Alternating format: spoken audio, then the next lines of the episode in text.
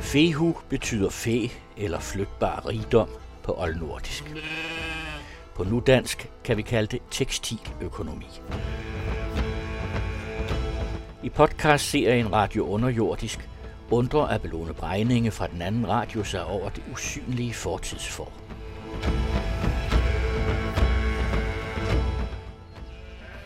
På Lunds Universitet møder vi Christina Jenbert, der har optaget relationen mellem menneske og dyr, set gennem myter og ritualer. Og på Københavns Universitet møder vi Eva Andersson, der har fokus på organisering, produktion og handel, og de værdier og politiske alliancer, der blev skabt med kostbare tekstiler.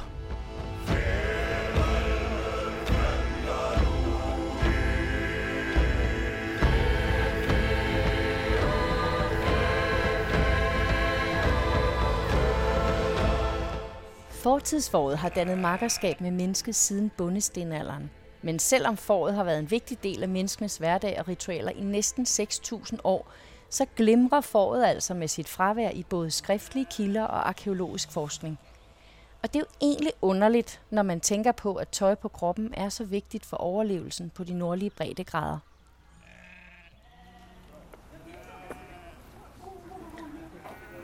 Lunds universitet är ett gammalt universitet. Oh ja, jättegammalt. Och det byggdes när Skåne blev svenskt. Skåne blev svensk, ja. Det savner jag. ja, vi saknar nu Danmark också.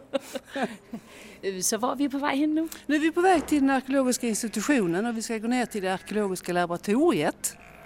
Där det finns lite miljö med lite fynd och lite ben. Christina Jenbert er lige gået på pension som professor i arkeologi, men hun trækker stadig nye tråde fra udviklingen af relationerne mellem mennesker og dyr fra oldtiden og til i dag. Og i Christina Jenberts forskning er foråret uden tvivl et af de mest almindelige, men også mest betydningsfulde dyr i oldtiden. At studere får og beskæftige sig med får på forskningsniveau, er det særligt sexet? det, det är det kanske inte, jag vet inte. Jag har aldrig tänkt på det. Vad tror du själv? Ja, men der er jo nogle emner blandt forskere, der er mere prestige i at forske i end andre ting. Mm. Er det også den skæbne foråret har lidt i nutiden? Mm, det tror jag. Det tror jag faktiskt. Eh, som på Textilforskningsinstitutet CTR i Köpenhamn, när man studerar textilier, där blir ju fåret väldigt betydelsefullt. Och ullen. Men får är så mycket mer. På Center for Tekstilforskning på Københavns Universitet, som Jenbert taler om, er Eva Andersen leder. Og det er ikke helt tilfældigt, at jeg løber ind i netop de her to damer, for Eva Andersen var henholdsvis studerende hos og senere kollega til Christina Jenbert. Jeg møder Eva Andersen på hendes lille kontor, foret med bøger fra gulv til loft, hvor hun kæmper sine sværslag med at synliggøre oldtidens tekstiløkonomi med fokus på organisering, produktion og handel. Har fortidsfåret været et af de vigtigste dyr i hushållningen? Fåret har varit väldigt, väldigt viktigt för att man ska få den ullen till de textilierna som man har behövt tillverka, som vi vet att man har tillverkat. Men lika viktigt har ju korna, nötkreaturerna varit. Man har behövt läder, man har behövt skinn. Och jag har väldigt svårt att, att sätta det här mot vartannat så att säga, eller säga att det ena är viktigare än det andra. Vi måste börja nysta i det här och titta på de olika textilproduktionerna och inte bara på en textilproduktion. Men fåret har självklart haft en betydelse. Nu har jeg talt med Christian Gregersen fra Naturhistorisk Museum og været inde og kigge i samlingen af forknogler. Han fortæller, at der indtil videre har været meget, meget lidt forskning mm. ja. i, i, i fortidsforåret. Mm. Og det samme siger Christina Jenbert, mm. din kollega mm. i Lund, og du taler om tekstiler, så det er som om det sådan er et område, der sådan ligesom er gået under radaren i, det, i den arkeologiske det, forskning. Det, det har det definitivt gjort. Det har gått helt under radarn. Eh, fåret är väldigt undervärderat och som sagt jag tror det har att göra med att man har liksom inte satt textilproduktionen i sin kontext.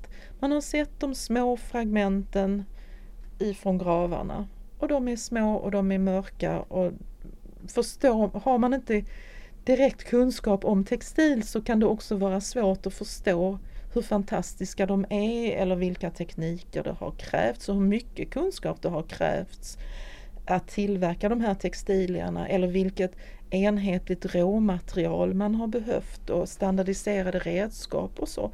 Men när man sätter det i sin kontext så öppnar det sig ju en helt ny värld.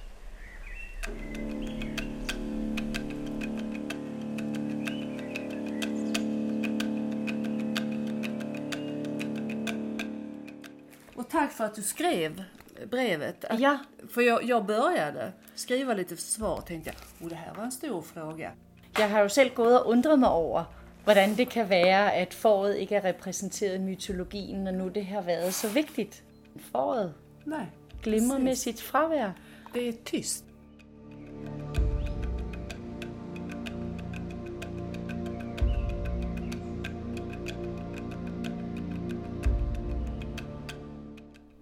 Den nordiske mytologi er fyldt med husdyr. Urkonen Audhumla nærer urjætten Ymir med sit yver. Den kosmiske ged Heidrun forsyner Odins udvalgte kriger med mjød, så hatten passer. Og når de selv samme kriger sover brændert ud, når Ragnarok ramler, ja, så står hanen gylden kamp på et ben for at vække dem. Galten Gyldenbørste ride sig frej, og gederne Tandknost og Tandgrisene trækker Thors vogn hen over himlen. Men foråret, Det, det finns nämnt i mytologin och då är det Heimdall.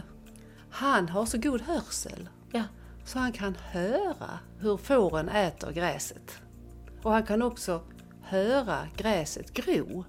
Det är det enda tillfälle som fåren nämns. Och det var när jag då gick in i, eh, i eh, den poetiska Eddan och, och tittade på men vad, vad har djuren för namn? Och så gjorde jag en tabell och så såg jag, men herregud, här är inga får. Här är inga katter heller.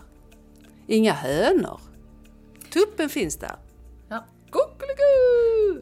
Det siges jo, at der er katte på øh, gravfundet i Oseberg. På en af vognene er der udskårende katte. Ja, men de är inte namngivna. Och jag tror att när man namnger, ger ett djur, en människa ett namn, så ser man det. Så finns det. När man då tittar på de här eh, namngivna djuren så finns inte fåren där. Och samtidigt, om jag då går till det arkeologiska källmaterialet som vi har i Skandinavien generellt sett, så är får ett av de vanligaste djuren. Er det din oplevelse, at i de arkeologiske fund er der masser af eksempler på, at får er blevet rituelt offret? Ja, det finns det. Vi vet att på Island och i Skandinavien att får var någonting av de mest vardagliga och kanske mest ritualiserade djur vi har. Och med ritualiserade menar jag sådana djur som vi hittar i gravar. Eh, Vi finner får i husbyggnationer som någon typ av lyckofynd. Altså man har, når man har Byggt ett hus så har Ja. man lagt ner delar av ett får. Så får har varit centrala. Men det som är lite lurigt, är- det är att går man och tittar på ett benmaterial så är det väldigt svårt att säga att det ena får och det andra get. Därför i våra ska vi säga, fyndlistor så står det ofta får och get. De är sammanslagna som en kategori. Det retade mig också att man slår samman två så väsensskilda djur. Jeg har været på Naturhistorisk Museum og talt med Christian Gregersen. Ja, Han fortalte mig, at afhængigt af, hvad for nogle knogler man har, så kan det være nemt at se, eller det kan være svært at se. Så nogle gange ryger de ned i kategorien forged, fordi de kun har nogle specielle stumper. precis. Det er altid et puslespil for dem at finde ud af, Det är, hvad jättes- er hvad. det är Ja. jättesvårt. Men det har ju också fått att arkeologer behandlar de här djuren som om det vore samma typ av djur. Och det är det ju inte, om jag har förstått det hela rätt.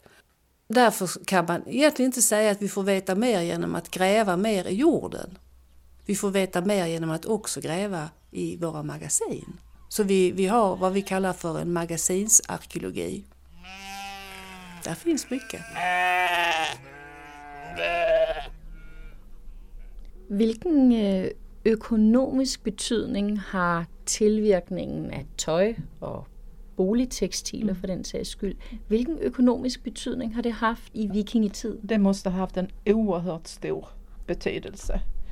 Och det kan man ju också se, man skriver ju det att med kläder och vapen glädjer vänner varandra. Vi ser ofta att kläder, segel ges bort som gåvor. Och det är någonting som man faktiskt har glömt bort idag. Tiden det tar att tillverka textilier, bara den minsta lilla tunika eller byxor. Alltså. Och vi ser ju också hur omgjorda textilierna är i de fallen vi har fynd utanför gravarna. Det tycks också som man har lagt ner väldigt mycket tid och kostnader i de textilierna som man har gravlagts i. Det är också någonting som vi glömmer bort därför att när vi hittar fragmenten, de är ganska små och de är tråkiga och de är bruna och man måste verkligen gå in i detalj för att studera dem. För att förstå hur, hur de har sett ut. Men om jag säger till exempel att vi har tyger med upp till 60 trådar per centimeter. Trådarna de är jämnt spunna, tygerna är jämnt vävda. Det ger ett intryck av att vara väldigt professionellt helt enkelt.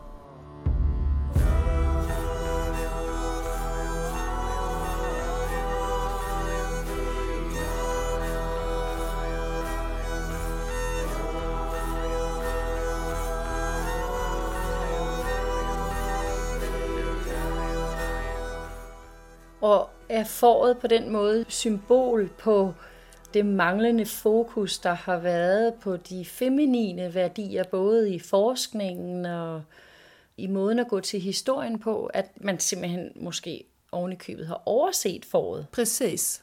Tittar man på bilder så har vi inga får avbildade. Ikke i Skandinavien i nej, hvert fald. Nej, nej ja, utanför Skandinavien mm. rikligt, men inte här. Och fåret är osynligt i den nordiska mytologin, mer eller mindre.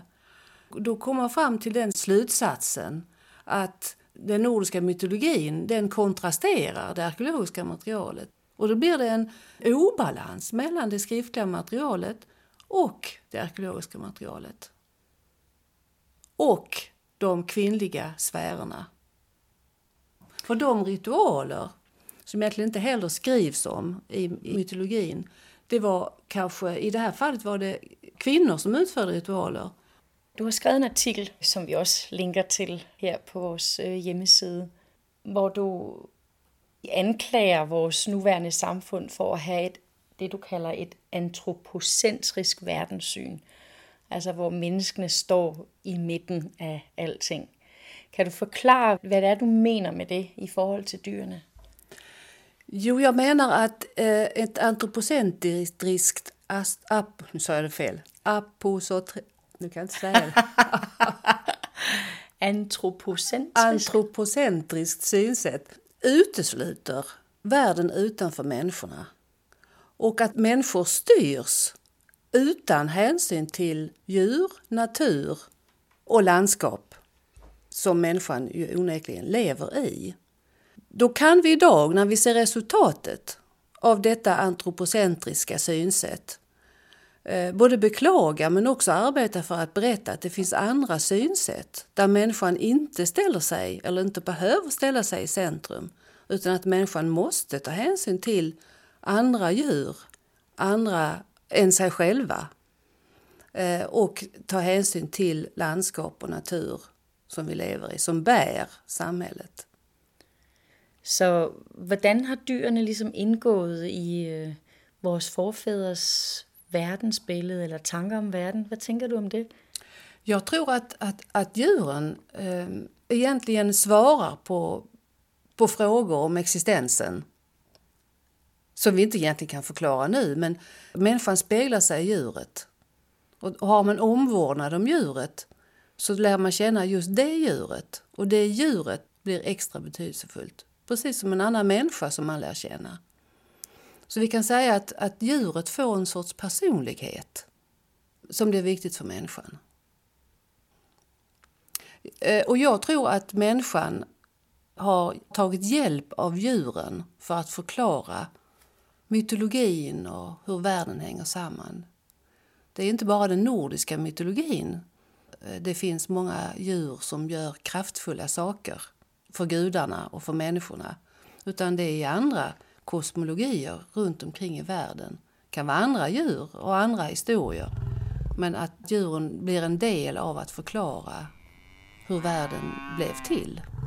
Hur världen är organiserad, uppbyggd.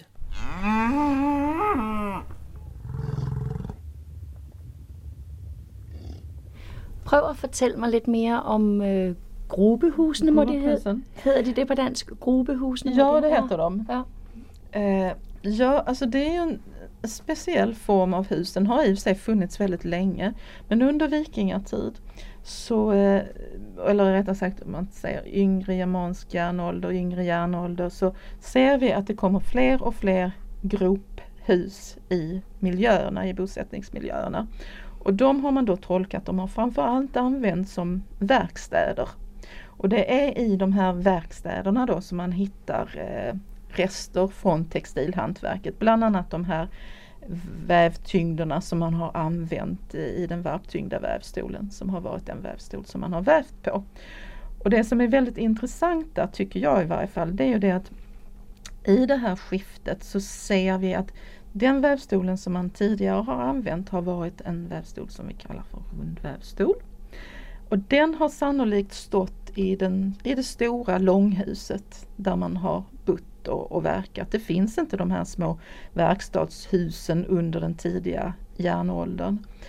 Men sen så ser vi då att de kommer mer och mer frekvent och vi finner fler och fler textilredskap i dem. Och det där tycker jag är väldigt spännande för vad betyder det då rent socialt? Alltså tidigare så har man vävt in i ett hus där man förmodligen har vistats, där man kanske ja, där man har varit på kvällarna, där man har varit på vintern och, och där alla har varit. Och där har man tillverkat sina textilier sannolikt. Och så har man plötsligt så flyttar man successivt ut den här produktionen till ett litet hus, till en, mer en verkstad som ligger utanför långhuset då. Och vilken tidsalder är vi här? Alltså det där är lite svårt för det är ju ingenting som händer över en natt. Men vi ser en tydlig övergång från runt, ja vad ska vi säga, 4, 5, 600 och så upp i, i, i vikingatid. Och vi ser tydligt också hur de här resterna efter den vikingatida eller yngre järnålders textilproduktionen att vi finner fler och fler spår efter den. För den tidiga produktionen finner vi inga spår efter. Rundvävstolen är helt tillverkad av trä. Ja. Och spinnredskapet har förmodligen varit en spinnkrok som också är tillverkad av trä och det försvinner ju.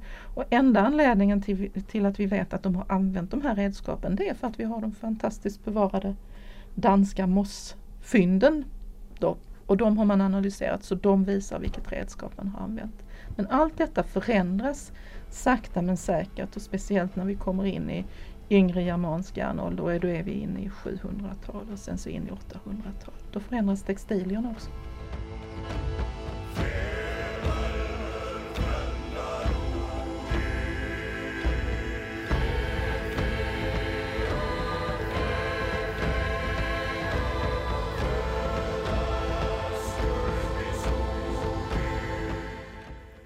Det här fyndet på Bornholm, här vid Agerby gård, där gjorde man en undersökning 96 vid Österlars. Och där, i en grop på gårdsplan eller i anslutning till huset, hittades den här samlingen ben. Eh, du ser att det är massa ben. Här är en käke, här är lårben och mitt i allt detta... Käke, det betyder kebe. Kebe. Ja. Mitt i all den här sörjan, två kvinnliga djur. Ett lamm som är fem sex månader och ett vuxet djur som är minst tre år gammalt. Men det var två olika gamla kvinnliga får som låg i den här bunken ben. Och de låg inte som hela får utan de låg lite grann som vi säger disartikulerade. Djuret hade fallit sönder. Mitt i den högen så låg det de här fiblerna, alltså broscherna i bro, brons, smyckena Ja, som har siddet på... på dräkten. Det är en form som eh, danska arkeologer Ulla Lund Hansen i Köpenhamn och Finn-Olle Nielsen på Bornholm och Anne Bittner i Polen har tittat på och menar att detta är en bornholmsk form som de daterar till 400 efter Kristi födelse. Är det lavet? Är det bronze? Brons, brons. Ja, ja. Och det är ett fint hantverk. Hög kvalitet. Och bland dessa så ligger det sju bärnstenspärlor och en bronspärla. Vad är detta? ja. Varför ligger det två kvinnliga får eller lamm på en gårdsplan med de här smyckena? Och när jag fick veta detta, jag kunde inte förstå vad det skulle kunna vara. Sa mig ingenting. Ja, det måste ju vara här 96. Ja, ungefär snart 20 år. För ett par, tre år sedan så började jag begripa vad det här skulle kunna vara. Och vad var det så? Jag tror det här har att göra med, med hela den här frågan om varför får inte syns i den nordiska mytologin. För det här tillhör den kvinnliga sfären.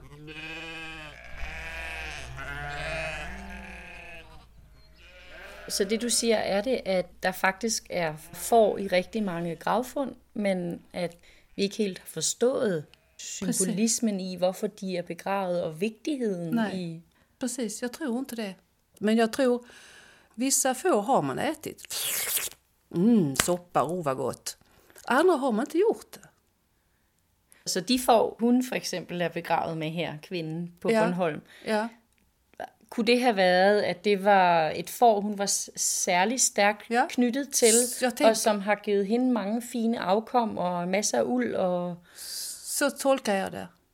Precis. Kvinnosmycke, kvinnliga lamm på en gårdsplan. Detta är vardagen. Detta är det som är bärande i en järnåldersgård.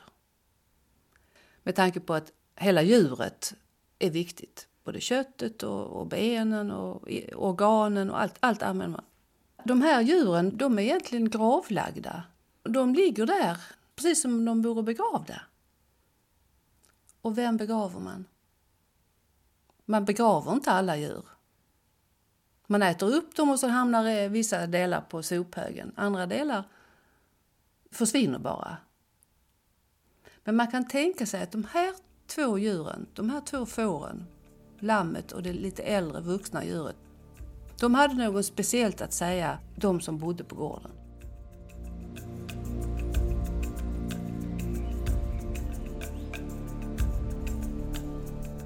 Jag har blivit kritiserad av de som har arbetat med gender och genderforskning. Så fort jag har pratat Med, med om hvilken forskning? med gender, Med kvinder.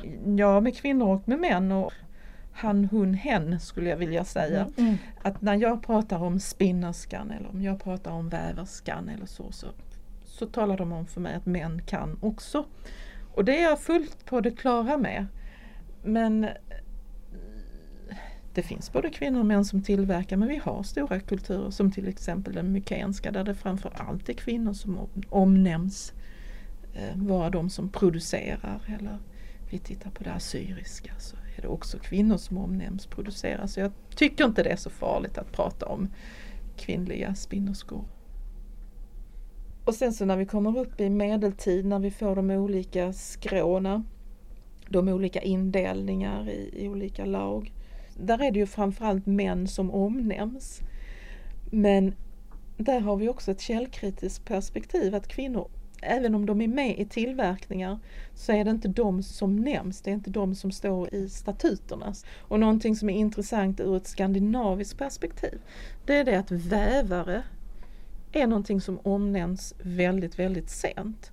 Och mig veterligen så finns det inte ett enda spinnerske eller spinnarskrå lau, utan att det här att tillverka tråden, garnet som man har använt, det är tydligen någonting som man har gjort upp ute på, på landsbygden. Och det har gett en extra inkomst. Vi har en textilekonomi och den är viktig att lyfta i första hand. Och sen kan vi börja diskutera då vem som står för tillverkningen. Så hvis man kigger på tekstiløkonomi mm. Mm. i forhold til skabelsen af tøj og dragter og boligtekstil for den sags skyld, hvordan har det været organiseret? Alltså problemet är ju det att vi vet ju inte de facto för vi har inga dåtida källor som, som beskriver detta. Det har vi ju till exempel när det gäller mykensk tid i det egeiska eh, området där man har tusentals spinnerskor och vävare och väverskor och, och, och, så andra ställen. Men vi har inte det materialet i, i Skandinavien. Det vi har omnämnt i de isländska sagorna det är det här med vem som tillverkar eh, täpporna, alltså väggtäpporna. Och det är det enda som är omnämnt där, det är kvinnor som tillverkar att kvin och också kvinnor med en viss status. Och det är ju någonting som går igenom i historien. Och vi kan se det också i andra områden, vi kan se det i det anglosaxiska området samtidigt att kvinnor med en viss status de tillverkar sådana här lite mer exklusiva textilier som man kan ge som gåvor eller som man har som bolektextilier eller som man i det anglosaxiska området ger till kyrkorna. När det gäller den stora produktionen, hushållsproduktionen, så vet vi ju inte, för den finns ju inte omnämnd någonstans. Eh, men vi kan väl säga det att textilredskap hittas oftast i kvinnogravar. Men med det sagt så är det ju också som så att vi, det är väldigt sällan som vi får en biologisk könsbestämning på en grav. Och där kan man ju säga att hittar man en tenvikt i en grav där vi inte har något skelett bevarat, då blir det per automatik en kvinnokrav. Så, så det kan man ju naturligtvis diskutera. Men det finns inga omnämnande om att män skulle ingå i produktionen, även om de naturligtvis kan ha spunnit och, och vävt också. Och ser man det sen i ett historiskt perspektiv så när det gäller hushållsproduktionen så är det kvinnor som har stått bakom den och det har varit väldigt viktigt. Alltså kvinnor har ju också fått en viss status i det här arbetet att kunna tillverka bra textilier. Och kanske inte individerna, alltså de kvinnliga individerna som sådana, men en gård som kunde producera bra vardagskläder. Det måste ju ha gett hela gården en, en viss status. Sen kommer vi in på den här stora produktionen och då tänker jag segel och standardiserad produktion. Där tycker jag att man måste se det i ett större sammanhang. Det är en produktion som går utanför hushållsproduktionen. Du måste ha ett överskott för att kunna tillverka alla de här segeldukarna och, och så. Du måste ha ett överskott av tid för att kunna producera det här. Och det är kanske ingenting som man har gjort på full tid eller, utan någonting som man har gjort på, på deltid. Så man tänker sig en form av hushållsindustri. Man får en beställning att ja, vi behöver det här, kan ni tillverka det? Så. Eller att det är någon, någon som har gått dit och sagt här är råmaterialet, här är redskapen och så producerar ni det till, till oss så att säga. Så det, det finns olika organisationsprinciper när det gäller den tillverkningen. Och jag tror definitivt inte på att alla har kunnat tillverka allting Alltså det, är det, det, det, är den känslan man kan få ibland när man pratar om det här att, att jo, men kvinnorna de satt och spann på lördagskvällen när de inte hade något roligare för sig. Det tror jag inte för. Alltså jag tror att det här har varit ganska välorganiserat.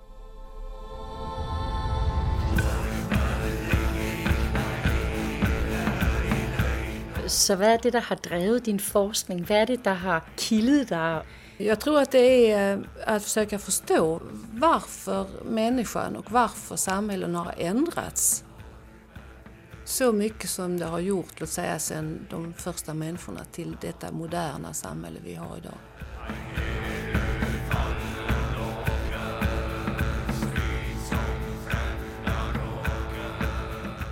Och hur kan man förstå människor i förhistorisk tid, hur de tänkte om sin värld.